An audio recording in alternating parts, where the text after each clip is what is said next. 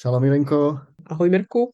Co to znamená fauda? Tak fauda znamená v arabštině chaos a taky jsem se dočetla, že to je slovo, které eh, používají eh, izraelští vojáci jako eh, vlastně slovo, jako takové kódovací slovo při operacích, které se nějak vymkly z rukou. Ale to, to teda, nevím, to jsem si jenom někde přečetla, ale každopádně význam toho slova v arabštině znamená prostě zmatek, chaos. Tak se volá izraelský seriál Fauda, ktorý sme si s Irenkou pozreli. Budeme sa rozprávať o ňom, ale nielen o ňom, aj o tom, kto je najväčší nepriateľ Izraela, o jeho bezpečnostných zložkách a tak trochu aj o novej izraelskej vláde. A týmto svetom nás bude sprevádzať Irena Kalhousová, riaditeľka Centra Teodora Herzla pre izraelské štúdie na Univerzite Karlovej v Prahe. Díky moc, že si si našel čas. Já moc děkuji za tvůj čas. Počúvate Košer podcast denníka N a ja som Irek Touda. Šalom, chaverim.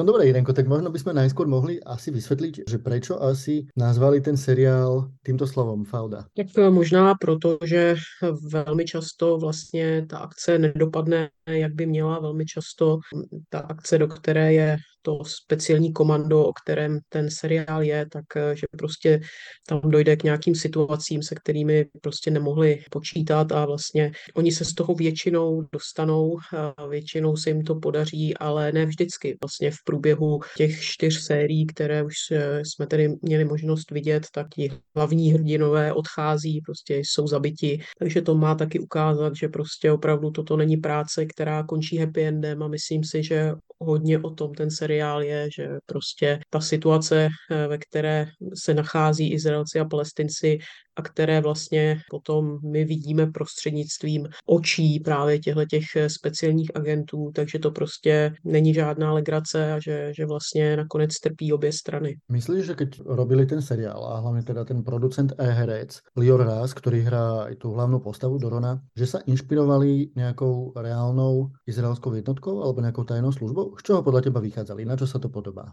Určitě oni vlastně ti dva hlavní eh, scénáristi a autoři toho seriálu Avi Isachrov a právě Leon Ras, kterou ty si jmenoval, tak, tak sloužili ve speciálních jednotkách izraelské armády, takže oni sami mají nějaké zkušenosti právě s tím, jak, jak tyto zásahy probíhají a jak právě prostě někdy mohou i dopadnout, takže tam ta inspirace tou reálnou situací, myslím si, že je veliká a oni to ani nějak, myslím, neskrývají v tom, že prostě říkají, že ano, že samozřejmě ta jejich vlastní zkušenost eh, byla pro ně tím zdrojem eh, pro vlastně vůbec vytvoření tady, tohoto seriálu. A keď se rozpráváme o nějakých izraelských jednotkách alebo tajných službách, tak možno bychom si mohli povedať tie najznámejšie. Ako určite mnohým príde prvý na rozum Mossad, ale to zďaleka nie je nejaká jediná tajná služba, jediná kľúčová jednotka v Izraeli. Tak určitě Mossad je asi nejznámější taky proto, že to je vlastně tajná služba, která eh, zasahuje mimo hranice Izraele. To znamená vlastně spousta těch akcí, které třeba známe z literatury, jako prostě různé, různé zásahy proti například strůjcům toho masakru eh,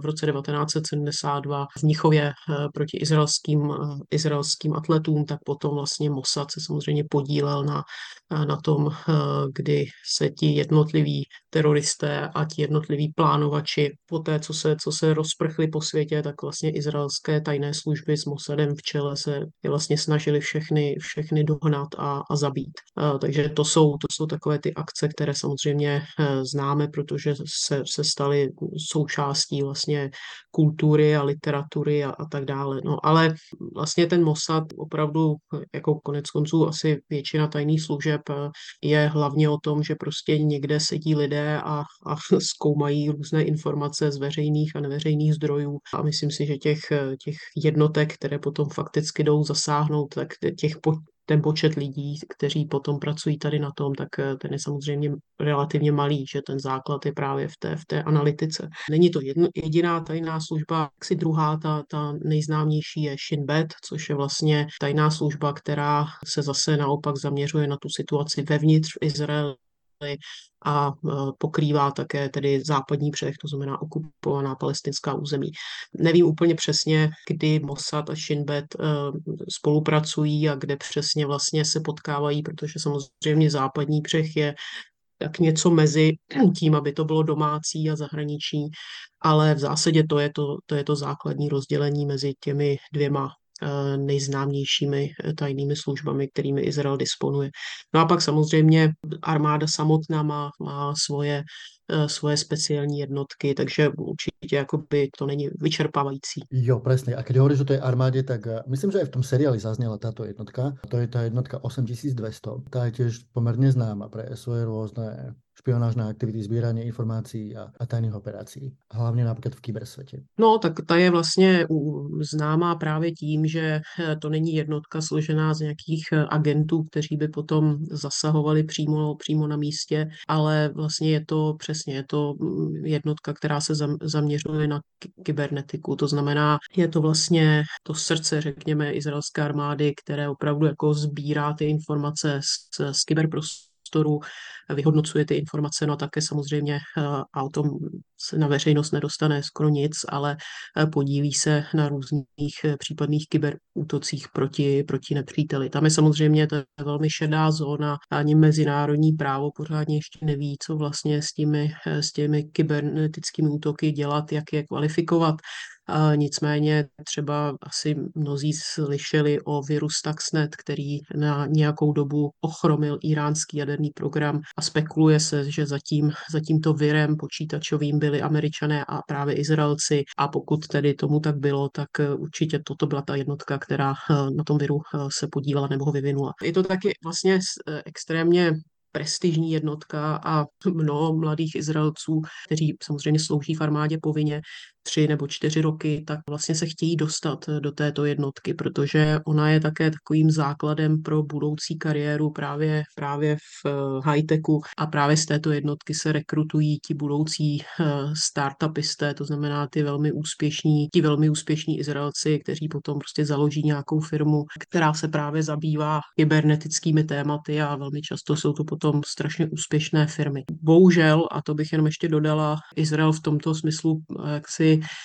získal i poměrně negativní jméno, protože právě některé ty sledovací programy, které víme, se dostaly i do rukou velmi problematických režimů, byly právě vyvinuty v Izraeli a určitě se na tom podíleli právě i ti bývalé, bývalí členové této jednotky. Ano, to se rozpráváme vlastně o špionážnom softvere Pegasus, a který vytvorila... Hmm, ale nejen tedy, bohužel. No, nielen ona, ale tak to je také jako najznámejší případ. Čo to budú už pomaly aj dva roky, alebo rok a pol asi od toho škandálu, keď sa ukázalo, že koľko rôznych novinárov, aktivistov, politikov po celom svete, vlastne rôzne vlády, ktoré získali tento software, tak uh, sledovali. Ono to bolo v čase tej Netanyahovej vláde zrejme aj jeden z takých tých možno diplomatických nástrojov zbližovania sa napríklad s arabskými krajinami, že im predali takýto software. Určitě, ono je to prostě celkově jaksi Izrael používá vlastně svoje zbraňové systémy a teď už tedy i tyto sledovací systémy jako zajímavý, eh, zajímavý řekněme, produkt, který nabízí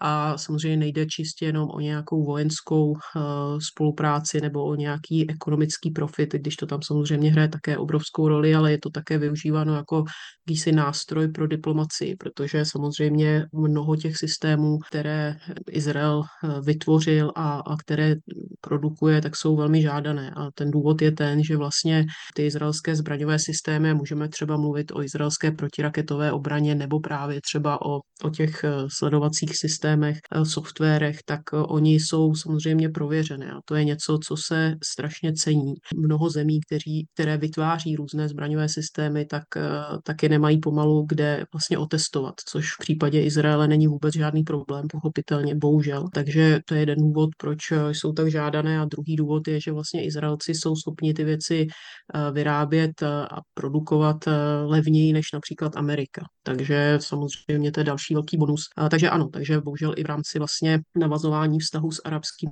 světem jedno, jedna z těch motivací pro arabské země, aby vlastně začaly eh, vůbec přemýšlet o nějaké normalizaci vztahů s Izraelem, bylo vlastně ta možnost dostat se k některým eh, zbraňovým systémům a dostat se k některým softwarům a Benjamin Netanyahu toho prostě využil. No a určite by sme nemali vynechať, keď sa rozprávame o špeciálnych jednotkách. Ono teoreticky možno aj táto jednotka je jednou z inšpirácií tej, uh, ktorá sa objaví v seriáli Fauda. A to je jednotka Sayret Matkal. A teda mm-hmm. špeciálna jednotka armády, ktorá vznikla trochu ako keby podľa vzoru e, britskej SAS, špeciálnej leteckej síly. Je členom napríklad bol okrem iných aj bývalý premiér Ehud Barak. No určitě, tak to je považovaná za právě naopak tu bojovou jednotku, nebo to jsou ti lidé, kteří potom jsou vysazováni za, za nepřátelskou linii a opravdu dělají tu nejnebezpečnější práci.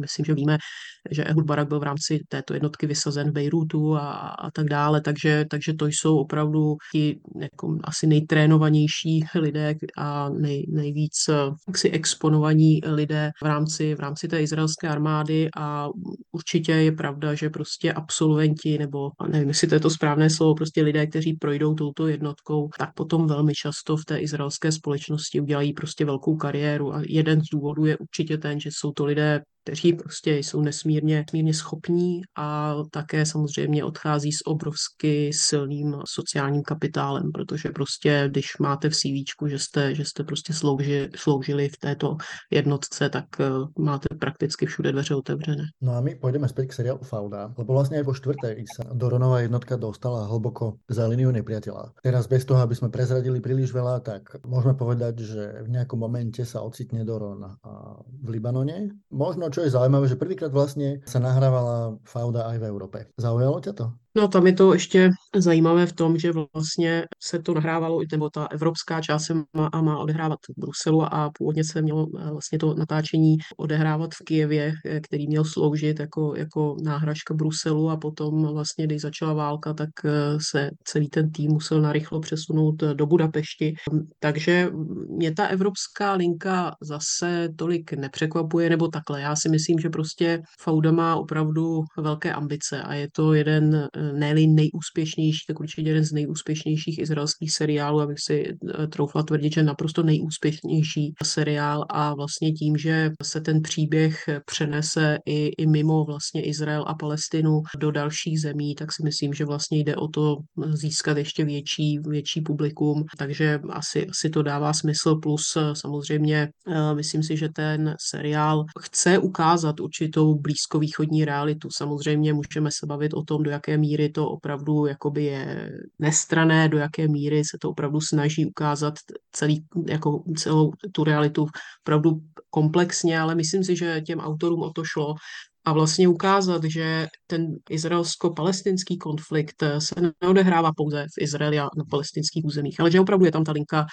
mnohem, mnohem delší a komplikovanější a jsou v tom prostě aktéři, kteří jsou mimo hranice Izraele a bohužel samozřejmě Izrael je součástí toho mezinárodního terorismu, terorismu to znamená Izrael je cílem těch mezinárodních teroristických skupin a to, že prostě některé mají své lidi v Evropě, tak o tom není pochyb. Jednoznačně stačí si vzpomenout například na, na masaker na Mnichovské olympiádě a rôzne teroristické útoky, ktoré sa odohrali v rôznych európskych mestách a potom následovalo to, čo si vlastne tak trochu naznačila na začiatku. Izraelská tajná služba sa začala hľadať týchto strojcov, týchto útokov.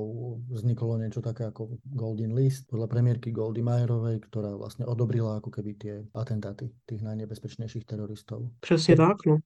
A teda keď sa bavíme vlastne o tej faude, Ako na těba zapůsobila ta séria?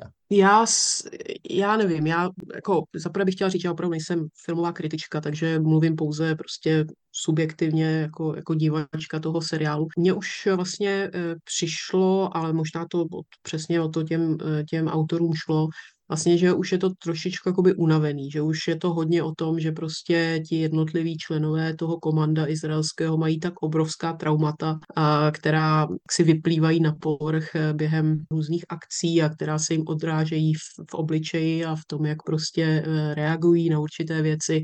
Že někdy už jsem měla pocit, že tam je to trošku moc jako psychodrama eh, pro mě, ale řekla bych, že ten seriál na mě působil tak, že vlastně potom jako na konci získal obrovský, obrovský obrovský spát, takže mě to vlastně začalo mnohem víc bavit, řekla bych v těch posledních čtyřech, eh, čtyřech dílech, ale takhle to prostě působilo na mě, no, že, že vlastně vidíme opravdu už takové jako trošku starší eh, muže především, ale i ženy, prostě kteří, kteří eh, vlastně už jakoby nejsou schopni a schopni pokračovat v tom, co dělají, protože prostě už vlastně už jsou naprosto jako psychicky a často tedy fyzicky vlastně strašně, strašně zničený tím, co, co prostě už leta zažívají a vidí a čeho se vlastně musí, musí zúčastnit. Ono to asi v tom skutočnom životě asi veľmi náročné robiť takú prácu a hlavne my sa rozprávame o jednotke, ktorá vlastne pôsobí v tom arabskom prostredí. Používa veľmi často arabský jazyk a snaží sa vyzerať veľmi autenticky arabsky, pretože sa snaží infiltrovať eh, medzi tie rôzne teroristické skupiny. Čiže o to je to náročnejšie, tí ľudia majú proste viacero identít a tak ďalej. Mne sa zdalo, že Doron, obzvlášť Doron bol nejaký unavený, že ako keby ho to pomaly nebavilo hrať.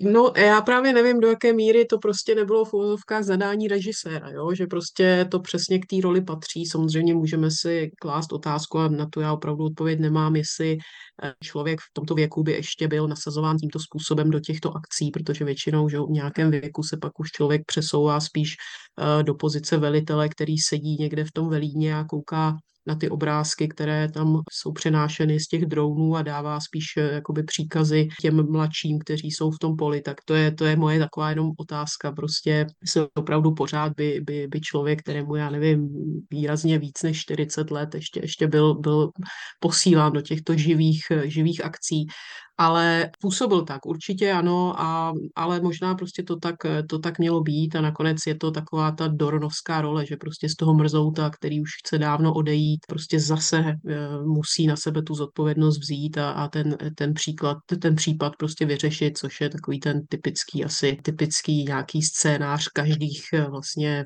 filmů nebo, nebo seriálů, které prostě stojí, stojí na jedné, jedné osobě, na jednom hrdinovi, i když vlastně Doron je antihrdina, jo, to není člověk, kterého my máme milovat a obdivovat a, a vzlížet se v něm. To je prostě člověk, který je velmi rozporuplný a který právě má ukázat, že prostě ten konflikt není o tom, že by tam byli jenom dobří a jenom zlí, že prostě je to, je to mnohem, mnohem složitější. Já bych možno vytkol někdy tomu seriálu, že je tam až příliš veľa akcie a někdy to má až také ťahy v štýle nabehnú typci z jednotky a všetkých tam postrieľajú a im sa nič nestane. Hej.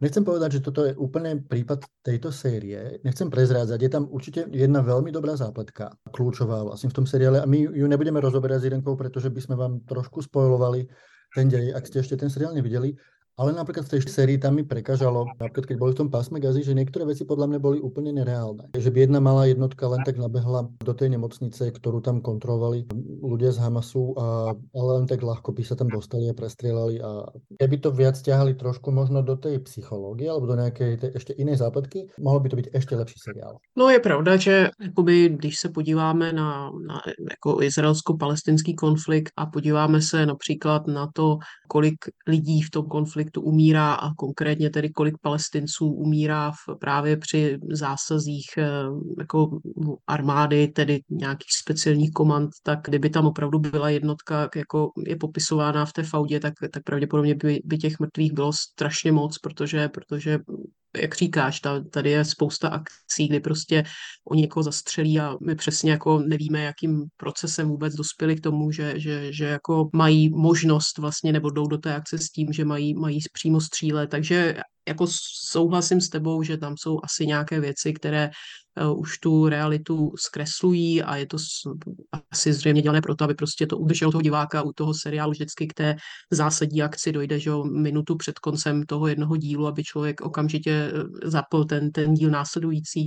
Uh, takže to určitě, určitě tam je nějaká, jaksi takováhle, jako používají tyto ty triky prostě, které jsou filmové, aby, aby prostě udrželi divákovou pozornost. Na druhou stranu samozřejmě, když pošleš někam eh, prostě komando lidí, kteří mají zbraně a oni narazí na lidi, kteří také mají zbraně, tak je dost možné, že prostě někdo přitom zahyne, takže, takže určitě tyhle ty situace se můžou stát, ale řekla bych, že se pravděpodobně nestávají tak často, jako právě v tom seriálu. Tak a čo můžeme prezradit? Bez toho, aby jsme vám příliš naznačili děj, tak svou rolu tam zohrává i Hezbalách v tom seriáli tento raz. A čo je ako keby vlastne námet veľmi, stále veľmi aktuálny, veľmi živý. Dá sa v podstate povedať, že Hezbalah je využívaný Iránom ako, ako taká zbraň proti Izraelu však. Tak eh, určitě vlastně tak, jakoby eh, Hezbalah eh, je organizace, která vznikla díky Iránu a za pomocí Iránu a vlastně bere příkazy z Iránu a ideologicky patří do, je součástí toho šítského islámu a vlastně považují ajatoláhy v Teheránu nebo v Iránu za své duchovní vůdce. No a co je samozřejmě pro Izrael zcela zásadní, je, že Hezbalah získává od Iránu nejen finanční pomoc, ale, ale zbraně. To znamená, je to, jak ty říkáš, to taková prodloužená ruka Iránu, která zasahuje až na hranice Izraele a dalo by se říct, že poté, co díky občanské válce v Sýrii, vlastně Sýrie přestala být nějakou velkou hrozbou pro Izrael, protože je to země, která je naprosto destabilizovaná, tak eh, myslím, že se dá jasně říct, že v tuto chvíli tou, tou nejsilnější konvenční silou, která eh, je hrozbou pro Izrael, je, je Hezbalah, který je prostě que přímo na hranici, severní hranici Izraele a disponuje, nevíme přesně, ale odhaduje se, že výrazně více než 100 tisíci eh, raketami různého doletu, ale eh, část z nich je schopna vlastně zasáhnout celé území Izraele a část z těch raket právě těch iránských eh, je dostatečně sofistikovaných na to, aby prostě byly, byly schopny mířit právě třeba na strategické cíle v Izraeli, jako je, nevím, nevím například přístav v Haifě nebo, nebo prostě jiná, jiná citlivá místa v Izraeli. A Izrael se snaží vlastně preventivně tomu zabrániť aj rôznymi operáciami na území Libanonu alebo v Iráne. Snaží sa triafať buď rôzne sklady, alebo keď si to vyhodnotí nejaký vojenský cieľ, ktorý by mohol potenciálne ohroziť Izrael, tak sa snaží vlastne preventívne obmedziť, či už sú to rakety alebo nejaké logistické veci a tak ďalej. Přesně tak a to vlastně tomu Izrael posledních mnoho let využívá právě syrské území, přes které se snaží Teherán uh, Hezbalah zásobovat. Takže často slyšíme o tom, že v Sýrii eh, vybouchlo nějaké depo nebo, nebo nějaké, nějaké sklady zbraní a samozřejmě většinou Izrael se k tomu otevřeně nehlásí, ale, ale z různých mezinárodních zdrojů se dozvíme, že prostě to byly útoky Izraele proti právě cílům eh, Hezbaláhu, respektive Iránu na území Sýrie. A to je právě ten problém, problém, že od eh, momentu, kdy vlastně se Sýrie naprosto destabilizovala a ten syrský režim ztratil kontrolu nad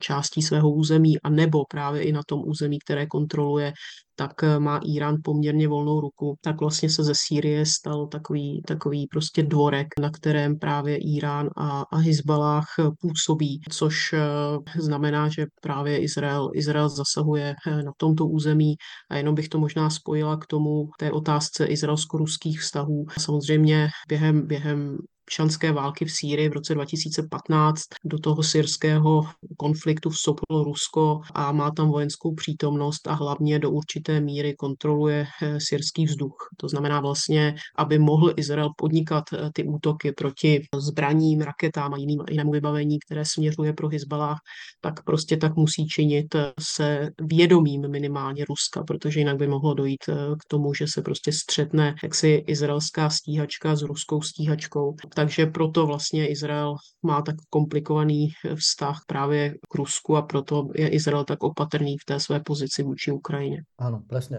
Co se týká izraelsko-ruských vzťahů, to by stálo za celý jeden samostatný podcast. Ale keď se rozpráváme o těch vlastně preventivních útokoch, ty si aj spomenula, a že někdy zasahují aj na iránskom území a právě to je taký poměrně nedávný případ útoku na iránskou vojenskou zbrojovku a vlastne fabriku, kde sa vyrábajú sofistikované zbranie pri Isfaháne. A tam západná tlač vlastne priamo teda hovorí, že, že to bola operácia Mossadu. Izrael sa vlastne skutočne ocitol v takej chulostivej situácii, keď sa bavíme o vojne na Ukrajine, pretože Irán si vlastne z Ukrajiny urobil svoje testovacie ako keby testovaciu oblasť. Rusi využívajú ich drony, čiže Iránci môžu na tom území pri tých útokoch na ukrajinské mesta vlastne sledovať slabiny svojich dronov, vylepšovať ich a potom ich budú zrejme môcť v budúcnosti aj nasadiť, či už cez Hezbalah alebo iné teroristické kanály proti Izraelu. Je to přesně tak. Ta vlastně v momentě, kdy se do toho konfliktu eh, na Ukrajině zapojil Irán tím, že tedy se rozhodl podpořit tu ruskou agresi právě dodávkami zbraní, především tedy těch dronů, tak myslím, myslím si, že pro Izrael se ta rovnice trošku pozměnila právě proto, co ty si zmínil, že vlastně se z Ukrajiny stane místo, kde se Irán otestuje prostě technologie, eh, které určitě později prostě bude chtít využít eh, na Blízkém východě a konkrétně proti Izraeli. My samozřejmě o tom útoku oficiálně eh, zase moc nevíme, protože Irán úplně nechce vlastně tu informaci, k jakým škodám doopravdy došlo zveřejňovat, eh, takže se musíme opírat o zdroje, které, které nejsou oficiální. A samozřejmě ani Izrael ten útok eh, nepotvrdil. Na druhou stranu, kromě toho, že o tom útoku, nebo ten útok přisuzují Mossadu eh, taková média, jako jsou New Yorkské Timesy a Reuters, eh, to znamená opravdu velmi respektovaná média, eh, která musí mít někde nějaký zdroj, než něco takového opublikují, tak bylo velmi zajímavé, že bezprostředně po tom útoku měl dlouhý rozhovor pro CNN Benjamin Netanyahu, který tam řekl velmi zajímavou větu, že vlastně Izrael bude útočit na výrobny zbraňových systémů v Iránu. A dál už k tomu moc neřekl. Řekl, že se to může tedy týkat i zbraní zbraní, které potom putují na Ukrajinu, ale vlastně dál jsme se nedozvěděli.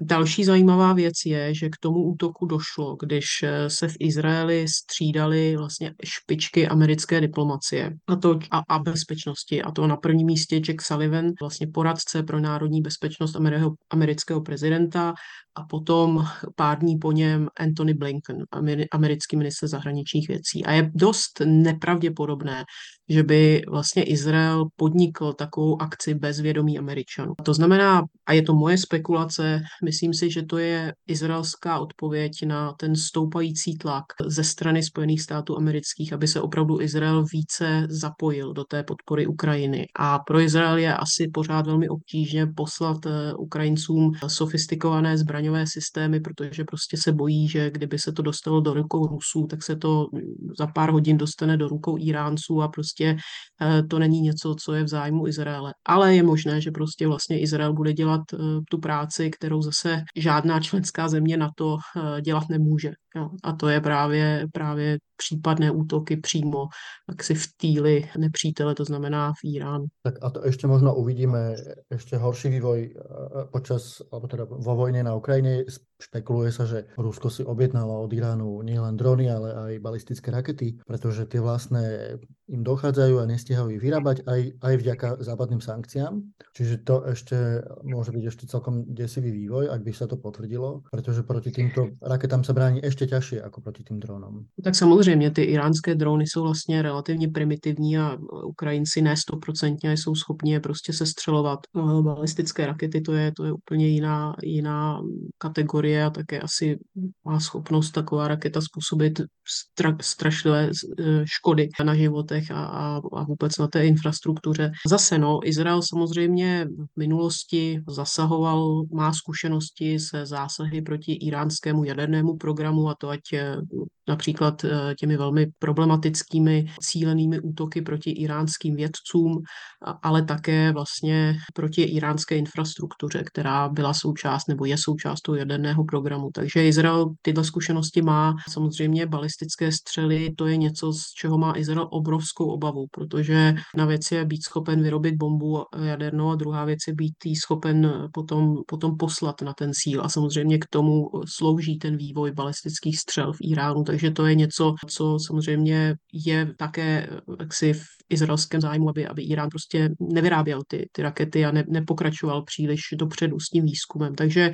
takže uvidíme. Já samozřejmě nevím, jak, jak to jednání nebo jak se Izrael, na základě čeho se Izrael bude rozhodovat, ale řekla bych, že za sebe čistě subjektivně, že více takových útoků, ať už za nimi stojí kdokoliv, tak samozřejmě tím lépe pro ten eh, vývoj na Ukrajině a pro Blízký východ také. Přesně tak. No a keď už si spomenula staronového izraelského premiéra Bibi Netanyahu, my jsme se dávnejšie rozprávali ešte predtým, ako zostavil tu vládu, o trošku obavách z toho, čo bude, pretože vlastne sa vytvorila taká tá najradikálnejšia, najpravicovejšia vláda v Izraeli.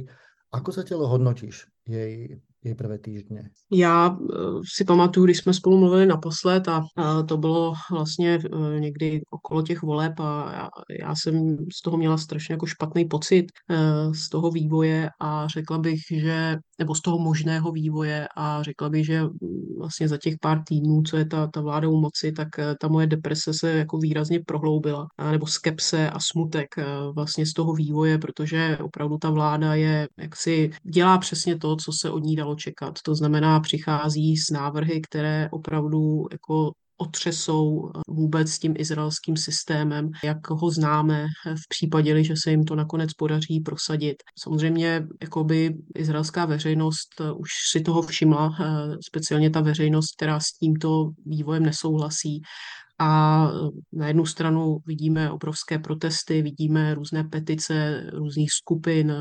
právníci, novináři, vidíme protesty eh, velkých investorů v Izraeli, vidíme protesty lidí, kteří pracují v high-techu, vidíme opravdu, že ta společnost se nesmírným způsobem aktivizuje, což je asi dobrá zpráva, ale současně vidíme jak se mění v Izraeli, nebo mění, jak ještě výrazně přitvrzuje ta rétorika z obou těch táborů. A opravdu já začínám častěji a častěji prostě číst články naprosto jaksi umírněných médií, který mluví prostě o tom, že ty že střety možná přirostou prostě ve střety násilné, protože vlastně obě ty skupiny, ta skupina, která eh, jaksi nějak souhlasí s tou současnou vládou a ta skupina obyvatel, která má pocit, že vlastně pokud eh, ta vláda udělá to, co slibuje, takže vlastně přijdou o tu svoji zemi, tak jak ji znají. A mnozí tam nebudou chtít ani žít, tak prostě jakoby obě ty skupiny eh, mají pocit, že ten boj je naprosto existenční. A že už to není o nějakých názorech, jako dobře, tak já nesouhlasím úplně s tímto, ale nějak se můžeme dohodnout. Je to opravdu jako pocit, že prostě je to kdo z koho. A to si myslím, že je strašně nebezpečné a opravdu se bojím vlastně co se s tou izraelskou společností stane, jak dlouho se bude eh, potom vlastně zotovat z tohohle, já to nechci nazývat nějakou jako občanskou válkou ještě, jo, ale z toho prostě, z toho obrovského názorového střetu, do kterého se ta izraelská společnost eh, v posledních týdnech dostala. Tak jinými slovami, v Izraeli může nastat skutečná fauda, chaos? Já si myslím, že může. A jestli k tomu můžu něco dodat, eh, jakoby já jsem jako začínám číst články, které jsou vlastně strašně zajímavé v tom, že oni vysvětlují, že část izraelské společnosti, která platí největší jaksi, podíl daní, která je ta, která slouží v izraelské armádě, to znamená opravdu platí často i životem za tu, za tu bezpečnost toho státu, že prostě to je skupina obyvatel, která v tuto chvíli se necítí reprezentovaná a to je skupina obyvatel, která má pocit, že prostě přijde o svůj stát, do kterého investovala všechno. Tak eh, pro tyhle ty lidi je vlastně hrozně těžké se úplně postavit proti tomu státu, protože oni se opravdu cítí být ten stát, být součástí toho státu. To je prostě jejich stát, který jako oni milují a s kterým se identifikují. A teď jsou vlastně jakoby tlačení do pozice, jak si způsobit něco, co můžeme nazvat faudou.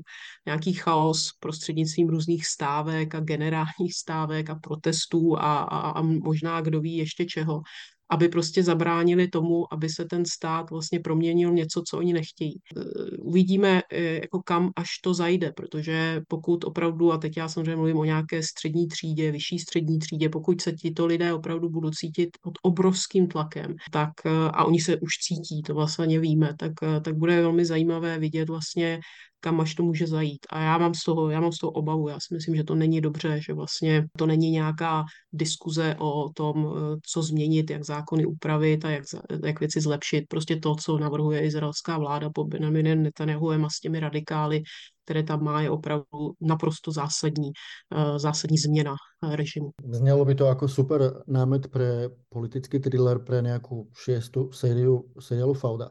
Bohužiaľ je to realita, v akej sa ocitla súčasná izraelská spoločnosť. Napríklad sme boli svedkami toho, ako izraelská vláda zareagovala nová na, na ten teroristický útok v Jeruzaleme. A to je ten kontroverzný krok, princíp kolektívnej viny, že vlastne ako keby obmedzí vláda sa zameria na rodinných príslušníkov jednotlivých útočníkov, Čo si ty myslíš o, o této metodě boja proti terorismu? Tak vlastně tato metoda se ukázala, že nefunguje a izraelská armáda ji na několik let eh, zastavila jo, pro té, co si to vyhodnotila, že to nefunguje. To znamená vlastně, tato vláda potřebuje eh, jak si ukázat, že jsou to tvrdí hoši a že prostě oni jako se s nikým nebudou párat. Ale to je problém, protože prostě izraelsko-palestinský konflikt je, je prostě soudek s, se střelným prachem a je potřeba nastup, našlapovat velmi, velmi opatrně, protože jinak ten soudek může vybuchnout. A tahle ta vláda prostě nepoužívá, řekla bych, věcný argumenty, nepoužívá fakta, nepoužívá informace eh, z tajných služeb eh,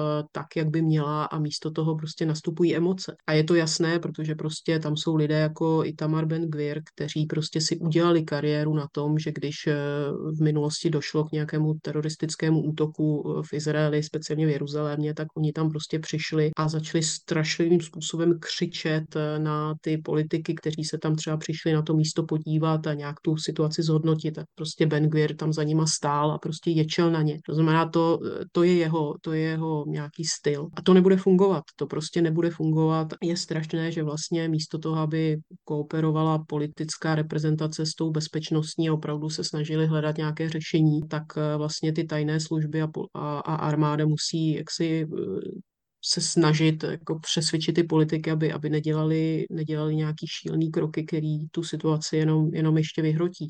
A to, co vlastně ta současná vláda navrhuje, to samozřejmě přisp, jako přispěje k, další, k dalšímu vyostření té situace a další konfrontaci. A posledná věc, kterou se teď je vlastně ještě hroziaca reforma, alebo ako to nazvať, zmeny eh, v justícii, kde je vo veľkom riziku nezávislost izraelské justície, teda niečo, na čo bola izraelská spoločnosť dlhodobo veľmi hrdá a pyšná pyšná na niečo, čo ukazovalo, že aj na Blízkom východe dokáže fungovať veľmi silná, protikorupčná, odvážná spravodlivosť. Teda bavíme sa o justícii, bavíme sa o vyšetrovateľoch, prokurátoroch a tak ďalej. A teraz e, tými plánovanými zmenami je tu veľké riziko, že to bude ohrozené. No to skončí, pokud e, vlastně e, projde to, co vlastně ta vláda navrhuje, pokud opravdu nakonec Benjamin Netanyahu podlehne tomu tlaku, eh, aby, aby to prosadil, eh, tak eh, opravdu z Izraele bude, bude země, kde má dominantní sílu většina, která sedí v parlamentu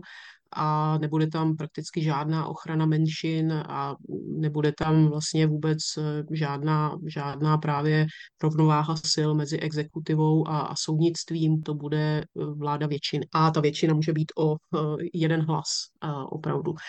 To znamená, to jako pozmění nebo změní, naruší, podreje vlastně ty základy toho, to, toho, toho demokratického Izraele. Víme o tom, že vlastně, nebo mluví se o tom, že by na jmenování soudců vlastně měl dominantní vliv politická reprezentace, že by soud neměl možnost eh, prohlásit zákony za protiústavní nebo, nebo, nebo problematické, respektive kdyby tak učinil, tak může být přehlasován pouhými 61 eh, hlasy v Knesetu ze 120, to znamená nejmenší možnou většinou. Mluví se o celkovém omezení vlastně toho, co soud může nebo nemůže. Takže, takže ano, opravdu to je, eh, to je konec eh, vlastně nějaké nezávislé justice a ty si správně zmínil, že jedno, vlastně jeden z těch důvodů, proč Benjaminu Netanyahu začal začaly soudy v posledních letech ležet v žaludku jeho trestní stíhání z korupce, protože Izrael, eh, vlastně Benjamin Netanyahu je nejdéle vládnoucím premiérem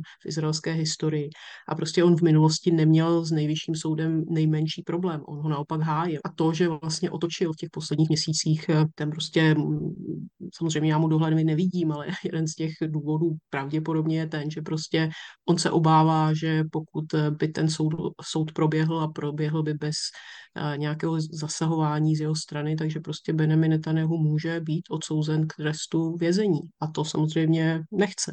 Takže, takže z pozice premiéra udělá všechno pro to, aby vlastně oslabil to soudnictví jako takové. To je, to je prostě strašně špatná zpráva pro Izrael. Milí posluchači, my to budeme s Irenkou velmi pozorně sledovat. A ak dojde k nějakému posunu, a v případě tohto justičného případu, alebo aj nějakých jiných krokoch novej vlády Benjamina Netanyahu, tak se znovu spojíme a natočíme o tom nový podcast. Ale kým se tak stane, a ještě jste neviděli seriál Fauda, tak vás k tomu vyzývame. Určite sa nudiť nebudete. Berte to ako fikciu a oddychnite si pri tom. Počúvali ste Košer podcast denníka N a svetom Faudy, tej skutočnej aj fiktívnej, nás sprevádzala Irena Kalohusová, riaditeľka Herclového centra pre izraelské štúdie na Karlovej univerzite v Prahe. Díky moc, Irenko. Já moc děkuji za pozvání. A vám všetkým pekný týždeň. Čau a to.